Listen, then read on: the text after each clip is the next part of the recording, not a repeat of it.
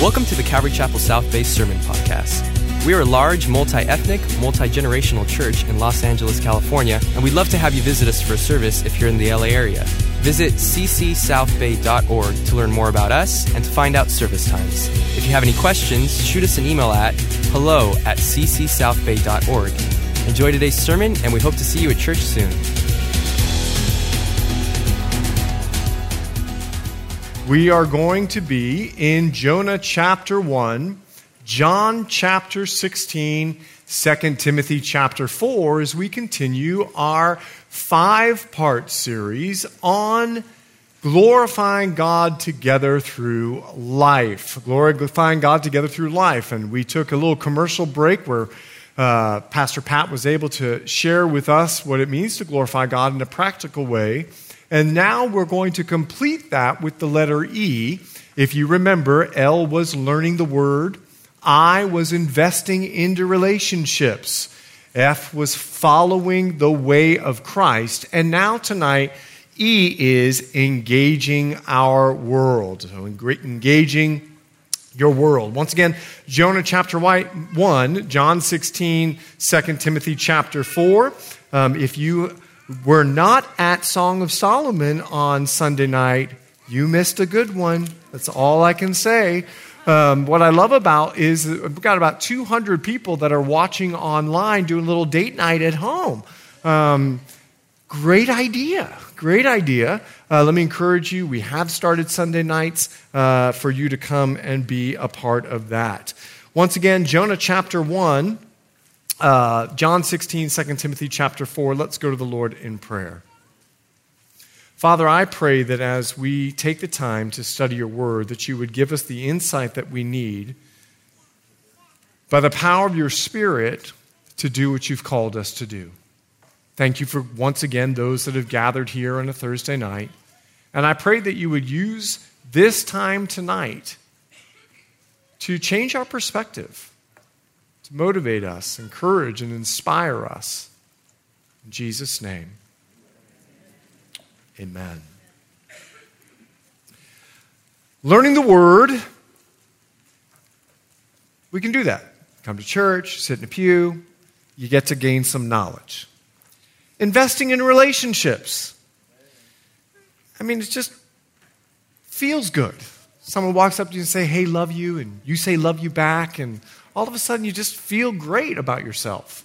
Following the way of Christ, getting a little edgy here, okay? Turn the other cheek. Forgive as God in Christ Jesus forgave you. But the letter E, engage your world with the gospel. Why does it seem like the letter E is the most difficult to accomplish? Number one, if you're taking note, we have a task to complete. And I want you to hear the instruction in John's Gospel, chapter 20, verse 21. You'll see it on the screen. John's Gospel, chapter 20. So Jesus said to them again, Peace to you, as the Father has, say this with me, sent me, I also send you. Do you hear the instruction? You see, as the Father sent me, so I am sending you. You see, there is a task to complete. Even the psalmist would proclaim in Psalm chapter 67, verse 3 and 4. Listen to this. He says, Let the peoples praise you, O God. Let all, not some, let all the peoples praise you. Oh, let the nations be glad. Not just some of the nations, all the nations be glad and sing for joy. For you shall judge the people righteously and govern the nations on earth. Selah. Or stop and think about this. Take a look at Psalm chapter 96. Psalm chapter 96 say among the nations, not just some of the nations, all of them. The Lord reigns. The world also is firmly established. It shall not be moved. He shall judge the people righteously. You see, the fact of the matter of the, of the church is that it exists from God's perspective of every tribe, tongue, and nation, not just Israelis. So when Jesus invested this truth into the disciples, they took it seriously to engage not just Israel, not just Judah, but the end of the world because God has a desire for every tribe, tongue, and nation to glorify Him. That's why the Bible says in Psalms, let the nations be glad. Now, we bring glory to God when we engage our world. It's Romans chapter 4. Take a look on the screen. He did not waver at the promise of God, speaking of Abraham, through unbelief, but was strengthened in faith, giving glory to God. Speaking about this incredible act where Abraham, at the age of umpteen hundred, and Sarah, who was way past menopause, he had to take a step of faith and believe God. Now, you better believe that he was nervous. Even Sarah laughed. But he did it. Take a look at this scripture, John chapter 11, verse 40. Jesus said to her, Did I not say to you that if you would believe, you would see the glory of God? And there's nothing more wonderful when we take a step of faith to engage our world, and I get to get the email, Pastor Chet, you'll never believe it. I told someone about Jesus at work today, and they got saved by me. I couldn't believe it. Well, and then I'll email back. Well, first of all, it's not by you, it's by the power of the Holy Spirit. Amen? And the Spirit of God is in each one of us and given us the task to preach the gospel and make disciples.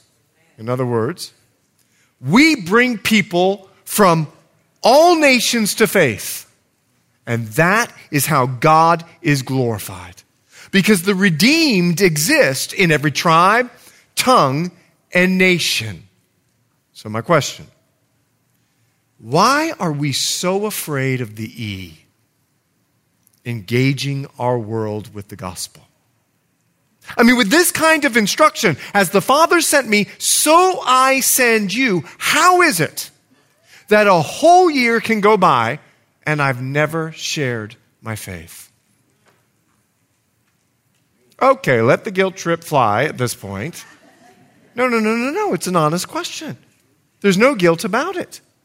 Think of the direction as the Father sent me, so I send you. How is it a year can go by? I'm good with the L. I'm good with the I. I'm good with the F. But when it comes to the E, I mean, I'm a good, loving husband. I'm a respectful wife. I'm an honoring husband. I, I, I, read my Bible all of the time. I'm learning the word. I'm purposing to follow the way of Christ. I'm investing into relationships. I'm a good person. But am I a gospel person? Am I a gospel person? And what is it about sharing my faith in this culture? That we're so challenged by? Well, there's a whole book about us in the Old Testament. His name is Jonah. Turn there with me if you would. Jonah chapter 1, verse 1. Jonah chapter 1. Now the word of the Lord came to Jonah the son of Amittai, just like the word of the Lord came to us. As the Father sent me, so I. Did you hear the word of the Lord? No, wait, wait, wait. The word of the Lord came to Jonah. And look what he's about to tell Jonah in the same way that God just told us. Don't read a book. Hear the conversation. Get a text message from God. As the Father sent me, so I send. No, not me. Us. Amen?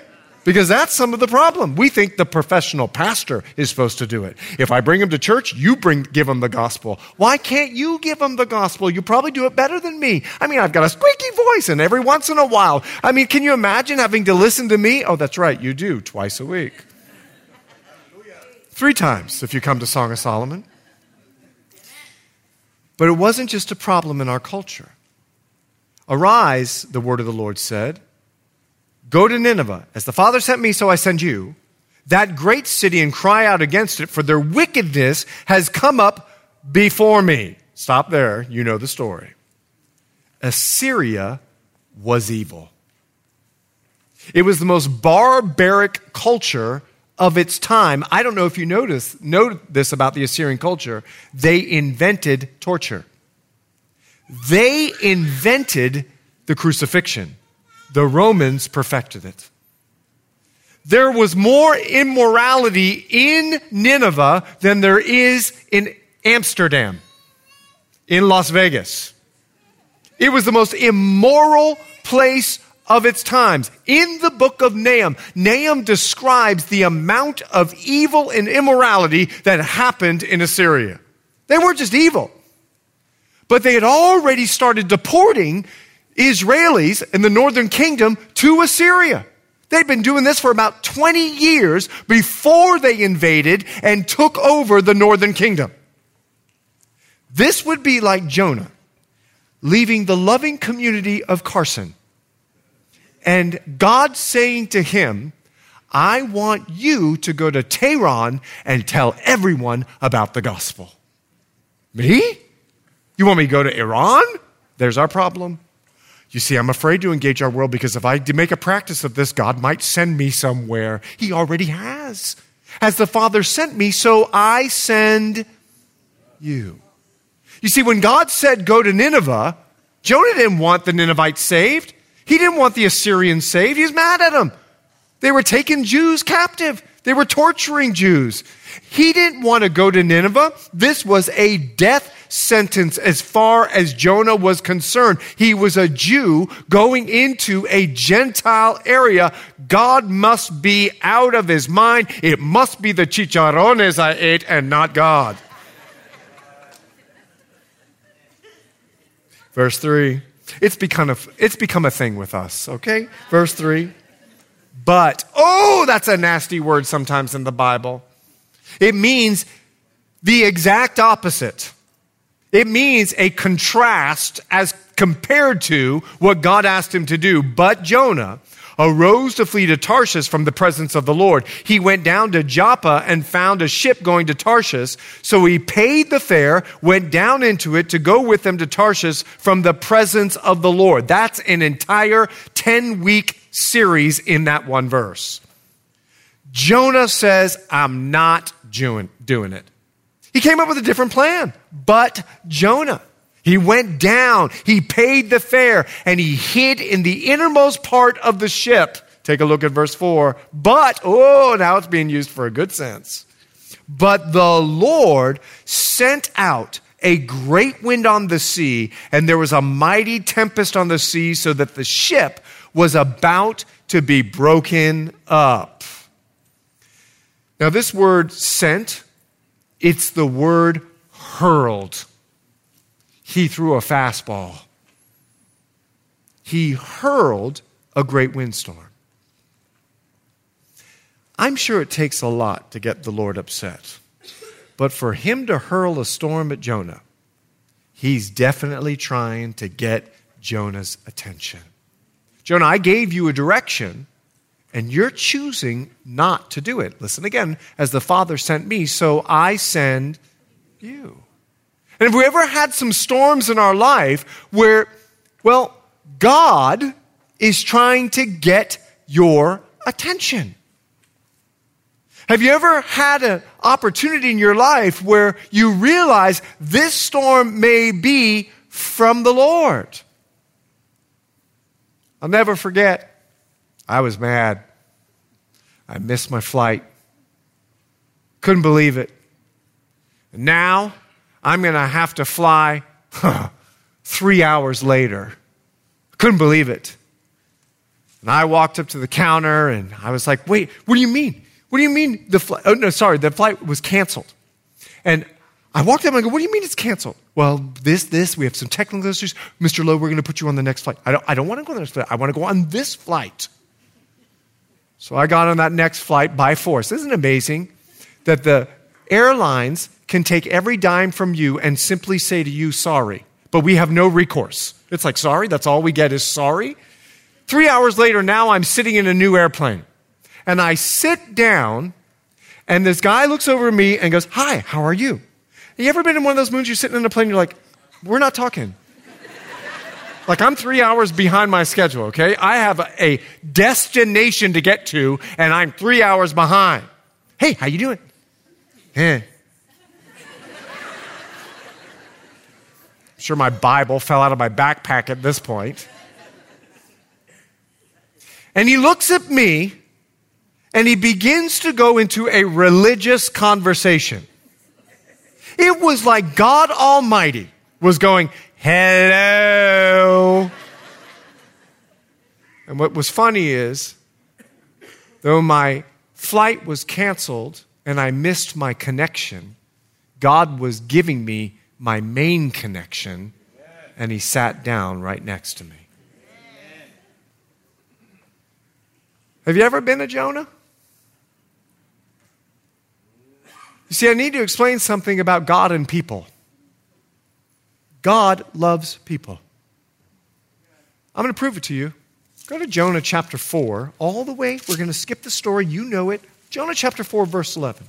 Look at, look at Jonah chapter 4, verse 11. Last verse. Here we go. And should I not pity, have mercy, have grace on Nineveh, that great city, in which are more than 120,000 persons who cannot discern between their right hand and their left, and much livestock. Not only does God care about the people, He cares the way the people are treating His creation, the livestock. And I need to let you know something about God. For God so loved the who? Your neighbor that ornery neighbor that lives next to you that you feel does not deserve Jesus, and he comes out and goes, Hello, and you go, Eh. Oh, you know why he put you there. And what's amazing is there were 120,000 people in the city who had no idea about God. Can I tell you something? They were even raging against God. They were enemies of God. They thought their God was stronger than the Israeli God because they were defeating, they were defying God. You know what's amazing about that? That even when nations rage against God, take a look at his plea in Psalm chapter 2. Psalm chapter 2 Why do the nations, why does the Assyrians rage against me and the people plot a vain thing? Take a look at verse 10. Now, therefore, be wise. Listen to his plea. O kings, be instructed, you judges of the earth. Serve the Lord with fear and rejoice with trembling. Kiss the Son or make a relationship with the Son, lest he be angry and you perish in the way when his wrath is kindled but a little. Blessed are all those who put their trust in him. Even the nations that rage against God, God says, I'm still calling out to you. I'm still wanting a relationship with you. There were 120,000 people that God cared about in Nineveh. There is over 9 million people in LA County. 81 times more the amount of people in LA County than there was in Nineveh.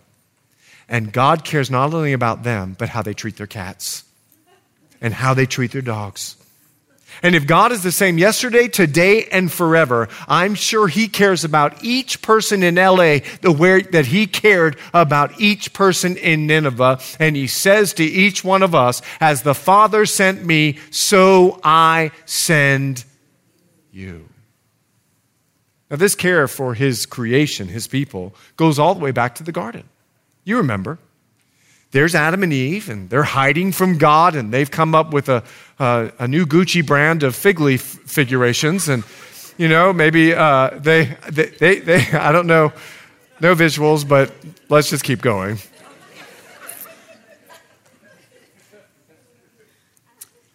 They sin. God comes walking in the garden, and here's the question Where are you? God since the fall has been on the search for the lost. That's why Jesus could confidently say, I have come to seek and to save the lost. From the time of the fall, his spirit has been moving in the world. Where are you? Jesus even prays. Take a look at the screen. It's John chapter 17, verse 18. As you sent me into the world, I, have, I also have sent them into the world. And for their sakes, I sanctify myself, that they also may be sanctified by the truth. I don't pray for these alone, but for also for those who believe in me through their word. Listen to what Jesus is praying. I'm leaving them in the world. I'm not taking them out of the world. I'm purposing and I'm praying and I'm leaving my people in the world because I have a passion for people to get saved. The question is, are we in our world going, where are you? Where are you? Where's the lost person? I need to find him. over 9 million. In fact, the number is 9.83 million people in LA County alone. And I fear, like Jonah, sometimes we run the other way when we hear Christ's prayer. But there's something profoundly different about our ministry as compared to the ministry of Jonah. I'm going to go back to John chapter 20, and now I'm going to read verse 22. Take a look at the screen. Remember, as the Father sent me, so I send you. And when he had said this, he breathed on them and said to them, Receive the Holy Spirit. We have the Holy Spirit. And the Spirit of Christ is in us. And the Spirit of Christ has already shown that He came to seek and to save the lost. He's the promise Jesus spoke of that would be for everyone who believes. He is the promise, the security, and the guarantee of our salvation. And we have the Spirit of God in us. And the Spirit of God compassionately longs to see people saved. And can I tell you something about humanity?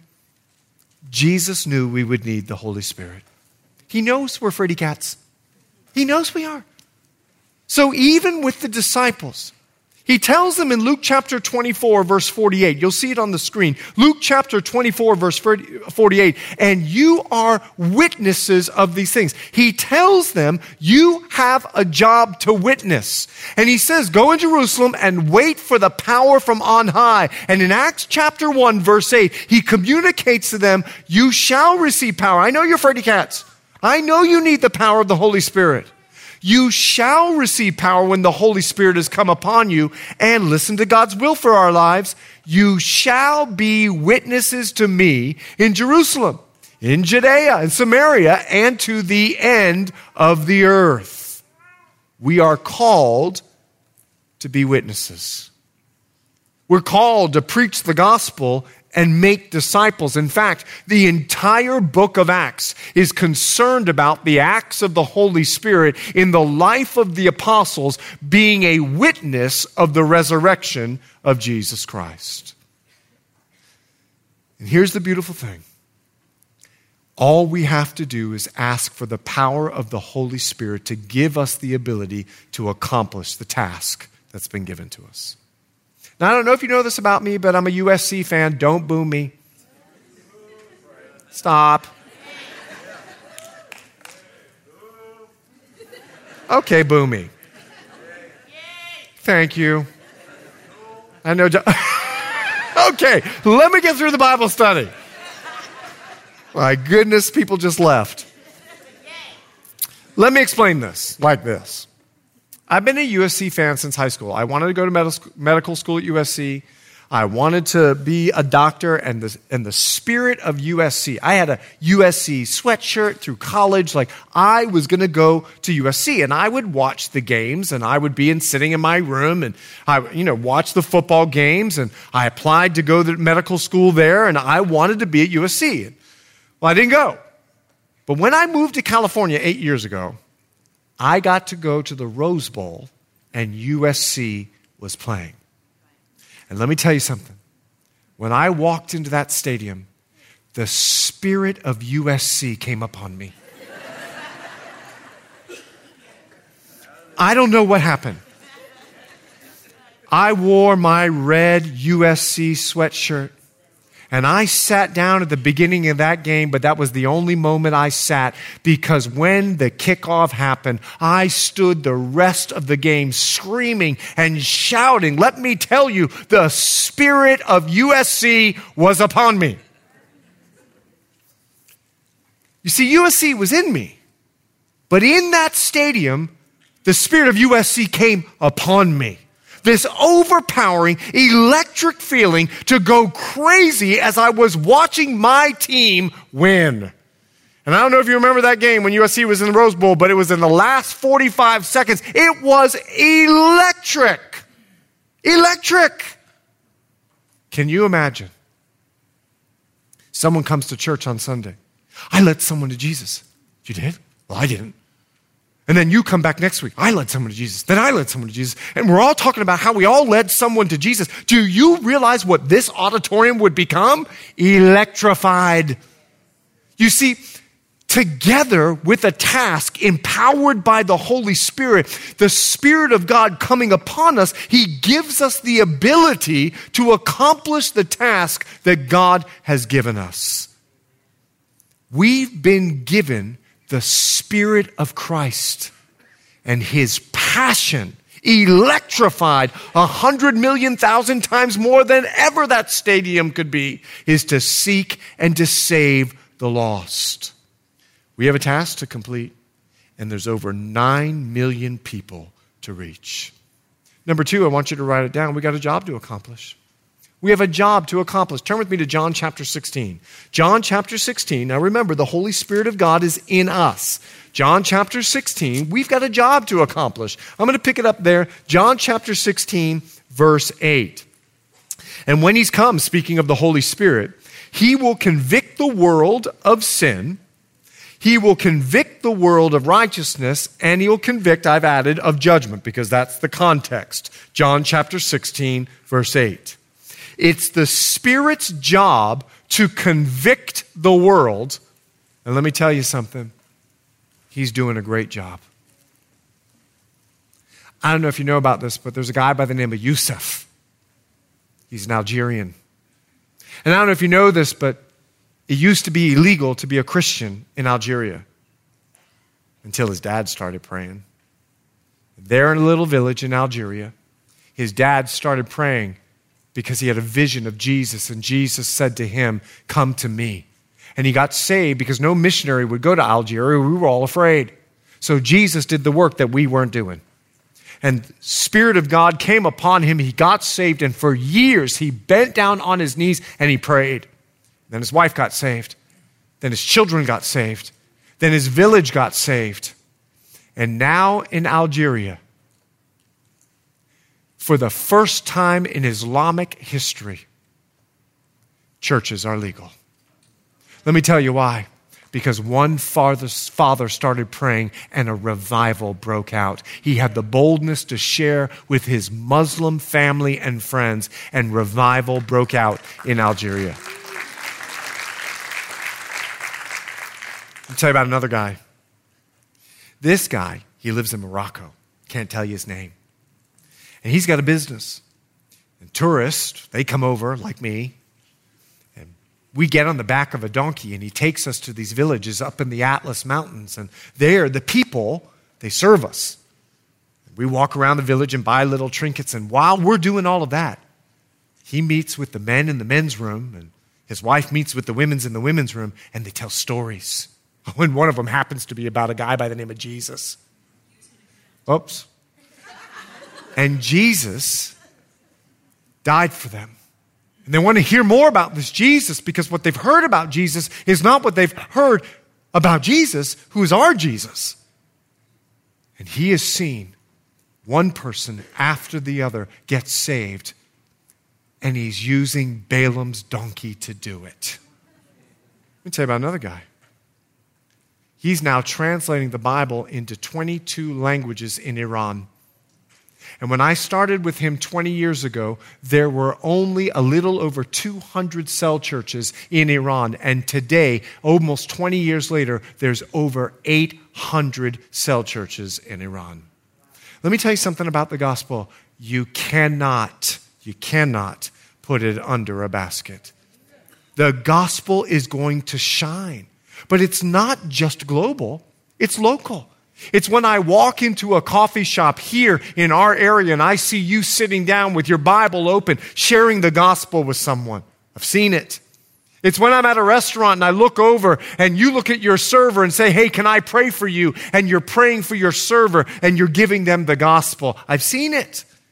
You see, not only is it around the world that God wants to do something, no, He's giving us a direction just like He gave Jonah. As the Father has sent me, so I'm sending you. I'll never forget. There in San Pedro, I walked into this little tienda, you know, those little corner stores that are in every part of the neighborhood.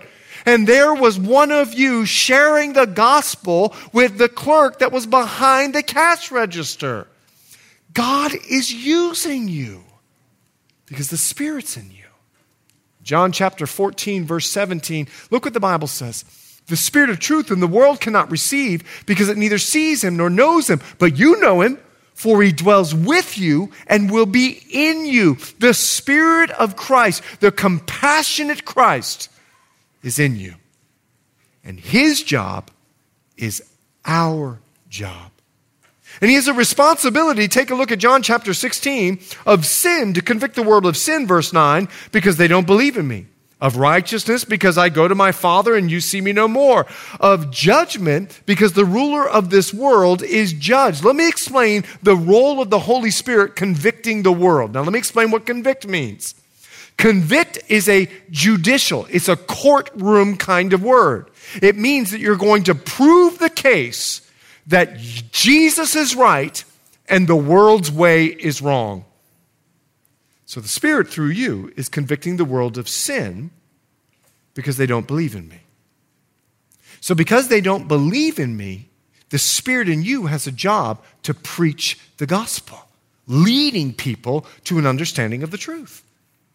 The Spirit of God is in you. He's convicting the world of, of righteousness because Jesus has gone away. Now you get to live a righteous life so that everyone that is looking at your life, the Holy Spirit in you, one day they'll come up to you. Why are you so peaceful? Why are you always so happy? Why are you always so loving? Why are you always so joyful? I mean, be miserable just today.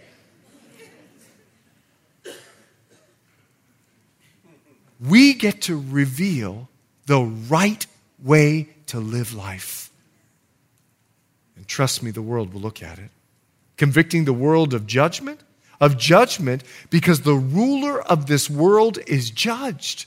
You see, because of the power of the resurrection, let me tell you something.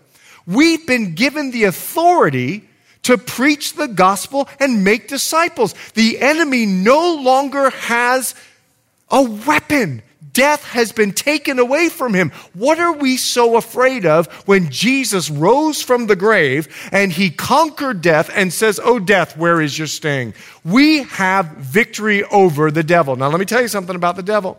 He comes like a roaring lion. You know, when you're just about to communicate the gospel to someone and all of a sudden you just can't. You know you're supposed to. Anyone ever had that happen to them before? And, and all of a sudden, Oh, like you don't know why, but you can't, you can't even get the word Jesus out.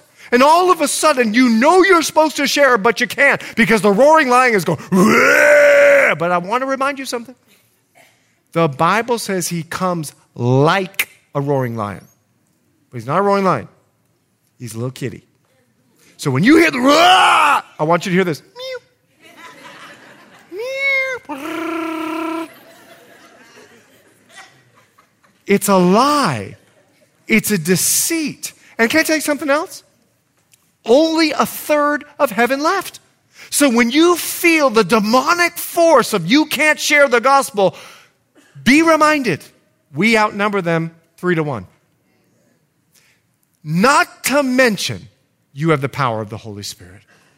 And when you feel that fear, say out loud, Holy Spirit, Give me the strength now to communicate the gospel. Put the devil to shame. He's a liar. You see, that's our job because it's the Holy Spirit's job. Finally, number three, there's a work for us to do. Turn with me to 2 Timothy chapter 4. 2 Timothy chapter 4, our final area of scripture. 2 Timothy chapter 4.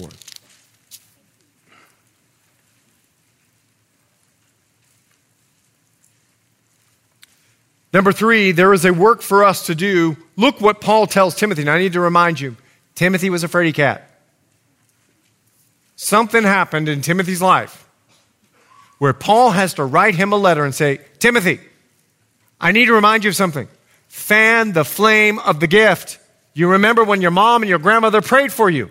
Can I remind you that the, the, uh, uh, the Lord has not given us a spirit of fear, but of love, power, and a sound mind? Come on, Timothy. I left you there for a reason. Don't shy away now from the purpose for which God has given you. Now take a look what Paul tells Timothy. 2 Timothy chapter 4 verse 5. But you be watchful in all things, endure afflictions, do the work of an evangelist, fulfill your ministry. But I don't have the gift of evangelism. It don't matter.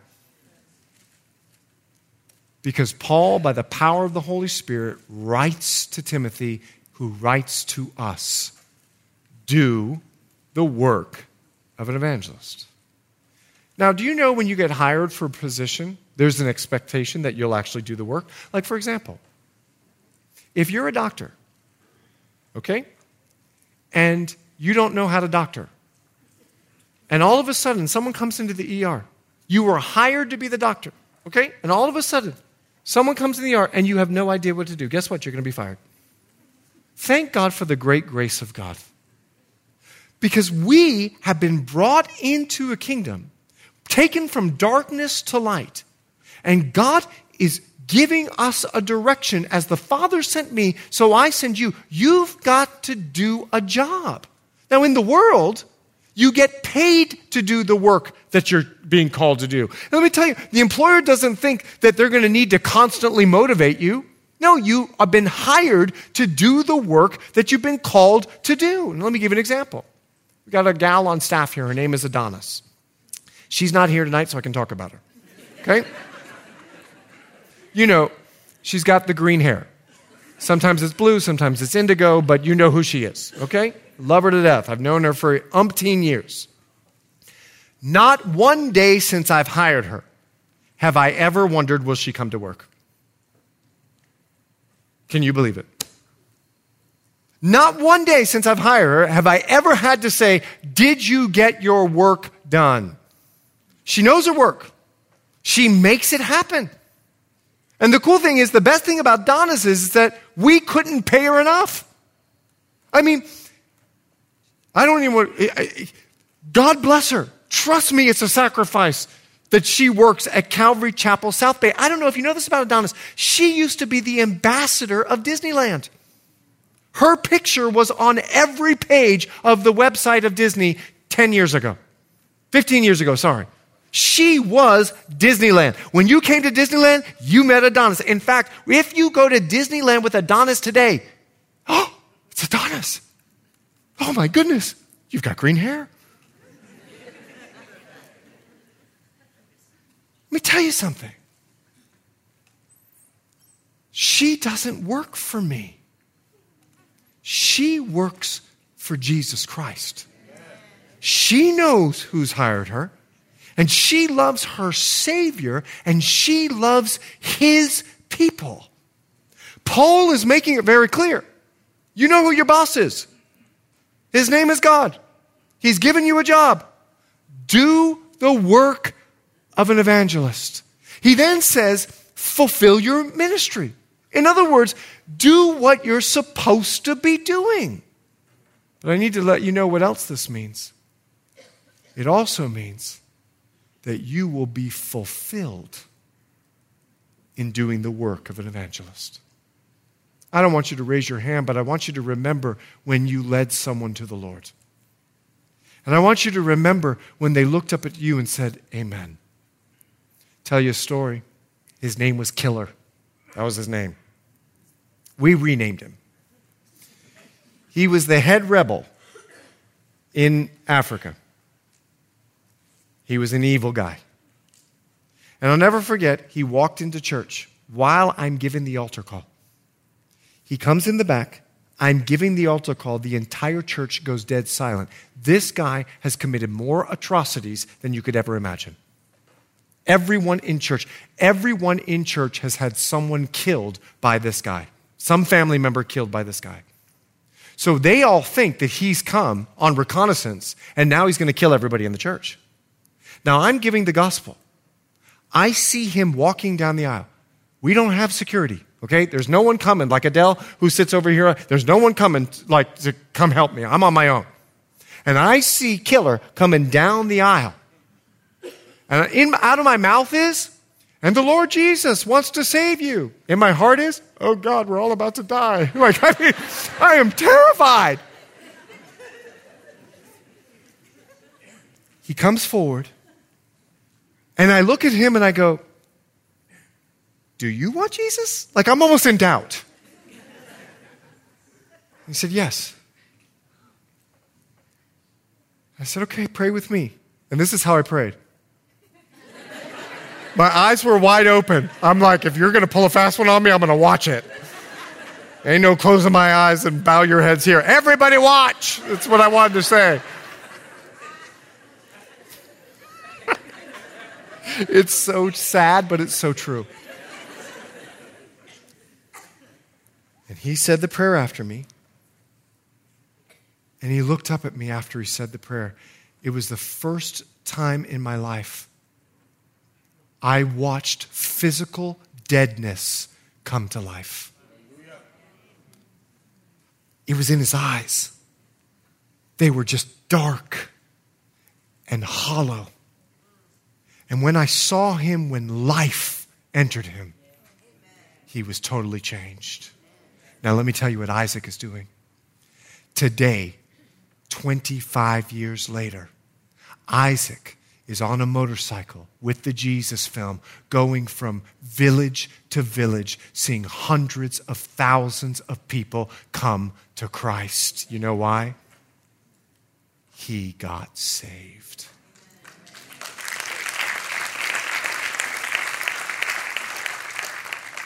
He knows who he works for. He knows what he did for him. And ain't nobody going to tell him not to tell anyone. Ain't no one is going to say, You can't let me know about Jesus. He knows who he works for. Do you know who you work for? Do you know the person that has called you into the ministry and says, Do the work of an evangelist? You see, I need to remind us the church isn't a social club. We are not responsible to make sure you are happy. We are not responsible to make sure that you have a couples event to go to, though we do them. We are not responsible for them. When I was in Liberia, if I was to say we are having a couples event, people would laugh at me. We would have to, our ministry there was survival. You need some clothes? We got some for you. It's amazing the difference of the ministries. In Iran, do you know what the ministries are there? Live. You know how, what they train you in the church? How to be interrogated. Just imagine. You came to church. Okay, now when they come, here's what we're going to do. Okay? Just imagine. And I want you to understand Calvary Chapel South Bay, it's not a social club to simply come and hang out. We got great friends. Hey, love you, love you, love you. We're doing the L, we're doing the I, we're doing the F. No, no, no. Calvary Chapel South Bay exists to engage our world. We're a training center, not a social club. And we are preparing strong athletes to go out into the world and engage the world. My job is to edify and equip the saints for the work of the ministry. Now, most of us like going to the gym because we, we like to keep in shape. Maybe we're on the treadmill and do a little walk here and there, or maybe go walking for the dog. But none of us like to work out. Isn't that amazing? Like, none of us like to go, okay, great, it's going to hurt again today. Like, we don't go like with, yes, I can't wait for more pain. No, we do it because there's an end result, and the end result is beneficial. You guys, I know some of the things that I say from the Word. It can feel like I'm a trainer, like I am pushing you. But I know who you are in Christ. And my job is to get us there. So I need to remind you listen up, gang. Number one, we have a task to complete.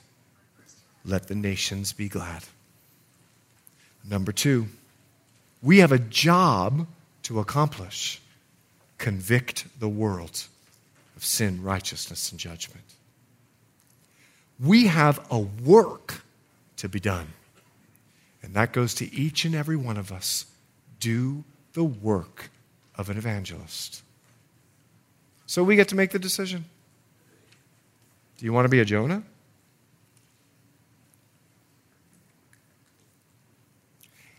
His plan didn't work so good for him.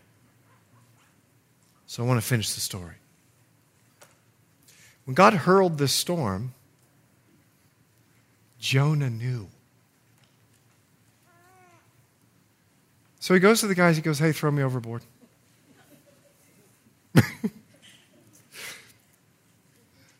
if it was me, I'd be like, Throw him overboard. Jonah goes, No, throw me overboard. Now I want you to be Jonah. I don't know if you've ever been on the ocean in a storm. I have. It ain't great. One time I went to the Bahamas on my dad's uh, container ship. Seas were 14 to 16 feet. Okay, it was a nightmare. You just think you're going to die at every given moment. Now imagine you get thrown out, and as you're out in the water, all of a sudden from the depth, a fish large enough to swallow you is swimming around you. Then you get swallowed. Anyone ever been inside the belly of a fish? I'm sure it don't smell great. Then you get thrown up on the beach. Think of the experience of this man. He is he is bleached by stomach acid. If I saw Jonah walking through Nineveh, I'd repent too if that was God was going to do to me.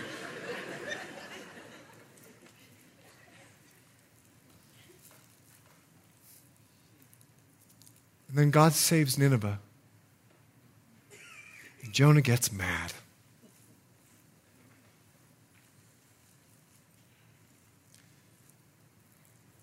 I remember when Ted Bundy made a commitment to Jesus Christ the night before he died.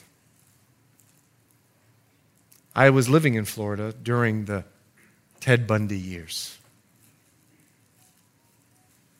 James Dobson, leader of Focus on the Family, made an agreement with ABC News, I believe it was ABC. I'll let you air this if you show the entire interview because he wanted the gospel to get out. And I remember I was a teenager, and I said this If Ted Bundy's in heaven, I don't want to go. How could God save someone like that? He's just doing that. It's not real. Now, I'm being extreme, being honest in front of a congregation that I love. But who is it that you don't want to see saved? Is it possibly your neighbor? Is it possibly your workmate? Well, I don't think like you, Pastor Chad. I mean, you're evil. I can't believe you thought that about Ted Bundy. But if Jesus could save the thief on the cross, and can I remind you? Matthew's gospel tells us that both thieves spit on Jesus. And then somewhere along the line, one of them repents, and Jesus says, Today you'll be with me. He's still got the spit from the guy drizzling down his face. For God so loved even the people we don't like.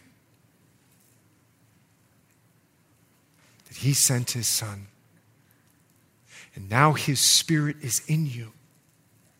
And he says, engage your world. As the Father sent me, so I send you. Amen? Let's pray. Father, we are thankful for your word.